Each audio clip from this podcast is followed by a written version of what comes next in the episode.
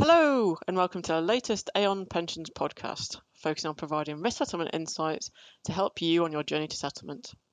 I'm your host, Karen Gainsford, an associate partner in Aon's Risk Settlement Group, and I'm joined today by Lucy Barron and Ross Mitchell. Both Lucy and Ross are members of Aon's Risk Settlement Group with an investment background and are particularly focused on the topic we're discussing today, which is preparing your assets along your journey to settlement. Welcome both. Hi, Karen. Thanks for having us. So, I'd really like to explore where the traditional approach to investment needs to be adjusted when thinking about the joint settlement. So, to get us started, what, in your view, is the relative importance of cash flow matching assets and liquidity in those end game targets? I think it's really important to think about the different types of end game targets that pension schemes have. So, the end game target could be buyout, which which is clearly the gold standard, removing all risk and costs from from the pension scheme. It could be you know running the scheme on in a self-sufficiency or, or low dependency type of basis. I think liquidity matters for all of those different end games. You know, clearly you need the ability to pay pensions, you need the ability to fund things like transfer value payments and so on. And if your target is buyout, you also need the liquidity to be able to to sell assets cheaply and pass those assets across to the insurer. I think where cash flow matching assets have more of a role to play is for some of the schemes thinking about low dependency. You know, often when we think about cash flow matching assets, we think about assets such as corporate bonds, which which can have a role to play in insurer strategy, but you need to think about the type and the allocation of those. But also in cash flow matching assets, you think about illiquid assets that generate income and, and they are much more challenging from a buyout perspective. So I think cash flow matching assets are particularly relevant for schemes thinking about low dependency and being quite confident they'll they'll run them on um, for for a, a, prolonged period. I think it's much more important to think about liquidity, insurer matching assets where your targets buyout. Okay, and I guess the ultimate cash flow matching asset could be thought of as a, a, a buy-in. So Ross, how likely are schemes to use phased buy-ins on that journey to settlement? It's a really interesting question. I think first and foremost, they're a great risk management tool. I mean, as as you just said, you know, possibly the best cash flow matching asset you can get, but it's also just better thinking about it in the context of you know having a diversified portfolio that is seeking to reduce your risks. And as we're seeing more schemes de-risk and you get close to your funding target, you do start to, to reduce your growth asset risk. And hopefully you've got some, some good hedging that's reduced your interest rate and inflation risk as well. And at that point, things like longevity do start to become your dominant risk. So thinking about a phased buy-in approach might be really helpful in controlling those risks. But there are, are some other considerations in that as well. Clearly, the size of your buy-in matters the impact it's going to have on your investment strategy. Things like making sure you have enough collateral within your LDI portfolio to make sure that you can withstand any big market shocks is going to be key. So stress testing is clearly an essential part of, of doing any type of phased buy-in work. Okay, and how well do you think schemes understand the impact of a future buy-in on their investment strategy? So I, would say the answer is actually pretty mixed. Some schemes have got a really firm grasp of how they're going to approach phased buy-ins along the way, and I think some some don't. Clearly, having a well-structured plan is going to be you know key to success. I think understanding the impact of of any buy-in on your leverage, on your risk return, on liquidity is is is essential. I think that you need to be careful you're not just entering into a transaction almost based on trust. I think that that lack of a plan could cause you to have issues further down the line. Understanding that you're perhaps in a good place now to do a buy and you've got lots of collateral within your LDI portfolio, you don't think it's going to be an issue. That is great, but equally, if in five years' time you're thinking about doing a second buy in, understanding the implications that it's going to have and whether that would perhaps impair you doing one later down the line and perhaps you know eliminating more longevity risk is going to be key so planning is essential and having an understanding of how you're going to approach this both now and in the future is is going to be important and I think we're seeing more and more clients wanting to have these discussions about buy-ins. So to give you a kind of couple of examples, um, we've worked with a number of clients where we've set up a tool um, to look at what's the implications of doing a buy-in on the residual investment portfolio? Can they still withstand big shocks in interest rates? Can they withstand big um, increases in, in transfer values? And really getting clients comfortable with talking through those risks and thinking about the liquidity impacts are, are absolutely key. So that, that's that's quite a well-trodden path and something we've done with with a number of clients. I think the other thing just just taking back to a, a client i was talking to last week we're seeing lots of clients that are, are looking at um, buy-ins and thinking about all the implications of it.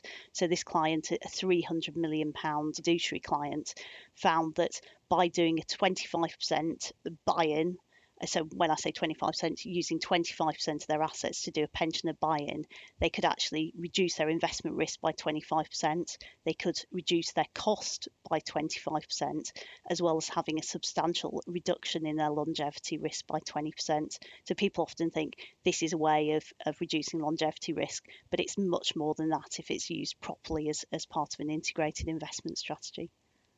I think there's also just the the consideration around making sure that you can withstand any any shocks. I think where we have spoken about this, I think already we've really focused on the the LDI portfolio, but it, it's an illiquid asset essentially. So any buy-in, you need to make sure that if we did have a particularly poor few years and, and asset returns were you know negative or, or below expectations, then you need to make sure you've got enough juice in the tank, perhaps is a way of phrasing it, um, to, to get you out of any hole that may arise versus your funding plan. So making sure you've done that modelling, as Lucy was saying, and got really to grips with how it's going to look and, and how you're going to get there is really important. Oh, that's really good points. Yeah. So Lucy, what what specific steps have you seen schemes take to adjust their investments to better match endgame targets? I think I think a few things, um, and I've touched on some of these already. I think one thing is is taking stock, you know, before you get to that point of buying out, just thinking through when you're three years away or five years away, seven years away, what are the specific risks in your portfolio? What are the risks in terms of the things you hold, like illiquid assets, and what are the risks in terms of things that you don't hold? So, insurer pricing is, is driven by a number of factors, but including interest rate and inflation um, movements, and also movements in, in corporate bond assets um, in particular. So, what does that all mean? Well, it means that as you get closer to buyout, thinking about hedging with um, the buyout liabilities in mind, particularly if you've got a technical provisions basis that, that still gilts plus um, an amount, then, then thinking about more of a buyout basis can give you better hedging than was done on the technical provisions basis. And thinking about hedging, you know, close to 100%, um, probably not all the way to 100%, but but high amounts make make sense. The other thing is investment grade corporate bonds. We see different insurers investing uh, at different times in, in different amounts of those, but all of them have an allocation to corporate bonds. So building an allocation to corporate bonds, typically somewhere 20, 30, 40% of assets is the right approach for, for schemes approaching approaching buyout. And then the other thing I've mentioned already just thinking about a plan for the illiquid assets. Think about a plan if you get to buy out in the timeframes you expect, but also importantly, what about if you if you get there early? That that's the other key aspect for for illiquid assets. So Ross, just just picking up on that point around illiquids, how well do schemes understand their ability to actually sell those and the potential costs involved?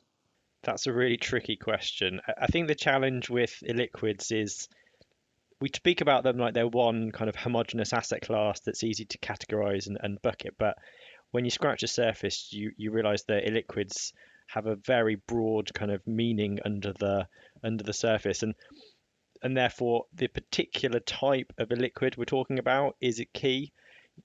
Illiquids range from things that are perhaps you know 20 year fund cycle from your initial investment to, to getting your final cash out at the end to perhaps a five year cycle. So, actually, those types of things clearly impact your planning towards buyout when you expect to have all the cash actually liquid enough to, to enter a transaction, but it also impacts how readily you can sell them on the secondary market. So we've entered a world where your scheme's in a great position and actually you think you could afford afford to buy out. In fact, you've even got enough of a surplus that perhaps you could take a little bit of a haircut, you could take a little bit of a hit by selling some of your illiquids on the secondary market. The important thing is that those illiquids are attractive to people on the secondary market. So actually, shorter dated ones that are more mature and you actually have an understanding of what's being invested in is key and far more attractive to people to, to purchase. Therefore, having a little bit of, of forethought up front when you are committing to illiquids as to the type of illiquids and their time horizon, it's key to your success from a, a, growth strategy, you know, to generate the returns you need, but also it's key to making sure you can liquidate your assets to enter into a buy in in the future. I think it's fair to say that most consultants would say if you're planning for a buy-in or buy out in the next, you know, five to ten years, you would have to think long and hard about entering into any illiquid assets. I think I'd be a bit more flexible than perhaps the average person and say, actually, illiquids do have a role, but you really do just have to think carefully about the type of illiquid. So Aon's more favourable at the moment towards credit-based illiquid assets, and they could actually be quite attractive to people investing in uh, a buy-in driven investment strategy because they've actually got quite a short time horizon. So thinking about in that context is important and, and making sure you've got the plan as to how you're going to exit or how things are going to unwind is important. But I think it's also important to acknowledge that saying no illiquids is neither practical nor is it good for your investment strategy. It's more about making sure you've got a solid plan. I think in some instances as well, where schemes have got to buy out quicker than expected, still had some illiquids, we've managed to negotiate in some cases deferred premiums with insurers to, to enable the the fail, phase sale of the illiquid assets on if that where that's a small portion of the assets and particularly where where the larger deal sizes. I think you know the, the other thing, as, as Ross has said, is you know there's not a one size fits all for illiquids. It depends on the type of illiquid assets, and we've managed to sell in in the primary market or, or secondary market, or in our fiduciary business in, in some cases transition between different clients with with different time horizons um, and different views on illiquid assets. So there are solutions, but really you, you need to be prepared uh, and, and think ahead and, and make sure you need them in your strategy and, and you've thought through the, the potential timelines.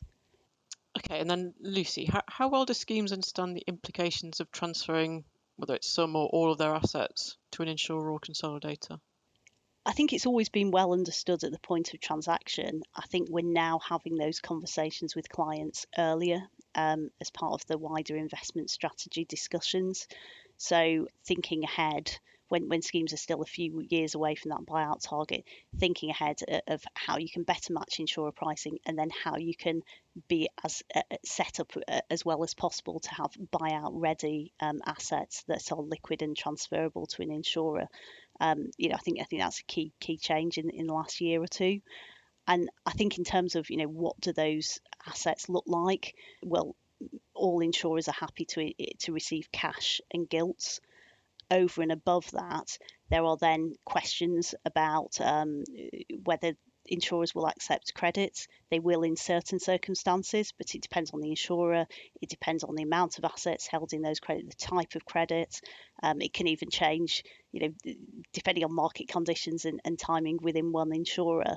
So, so what we tend to find is you've really got to plan for having an allocation to cash and gilts and where you're holding credit, what we're increasingly seeing is, is clients holding credit in a more flexible way, using things like synthetic credit, where you can use the credit to better match insurer pricing, but you know you can sell the credit um, at the point you're transacting with an insurer and you can sell it cheaply and then just transition cash and gilts to an insurer.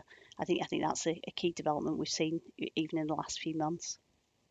Right, so we've had a lot of good points made today. So I'm going to put you both on the spot now. So if you could pass on one top tip to our listeners of things they should definitely consider when preparing their assets along the journey to settlement, what would it be? Ross, if I come to you first. I think I would strongly encourage clients to do a plan and think about how they're going to to perhaps develop their plan in, in a series of what if scenarios. You know, knowing that you have a strong focus on phased buy-ins along the way, and planning for that, you don't necessarily have to, you know, plans don't always go as as you hope, perhaps, but at least having a vision as how you'd like to see the future and and mapping out it does make a big difference. And we we touched on illiquids. You can see how understanding what your plan is and having that integrated with your investment strategy can make a big difference and make sure you don't just trip yourself up either now or in the future. I think just going to that preparation point, I think that's the absolute key one. And I think it's thinking through the what ifs. What if you get there earlier? It's one of those things that it seems like a, a, really nice problem to have when you're a few years away, but it, it really causes problems for clients if they get there quicker and, and they haven't thought through the plans and, and the what ifs in, in advance. You don't want that to be a barrier. I think the other top tip is, you know, as we're seeing funding levels improved and we're seeing um, schemes de-risk, just taking a look and a think as to whether buy-ins do have a role to play as, as part of your investment strategy. If you've got lots of you know LDI assets that, that aren't being put to work, using those to, to reduce longevity risk as well, reduce your your management costs, I, think is, is a really key thing to do. And you know, longevity risk isn't my expertise. I'm sure Karen can can chip in, but you know, it does feel like more uncertain times than, than ever on longevity risk. So um, you know, buy-ins and, and thinking about it in a joined up way as part of your investment strategy, I, I think is really important now. Brilliant. Thanks both.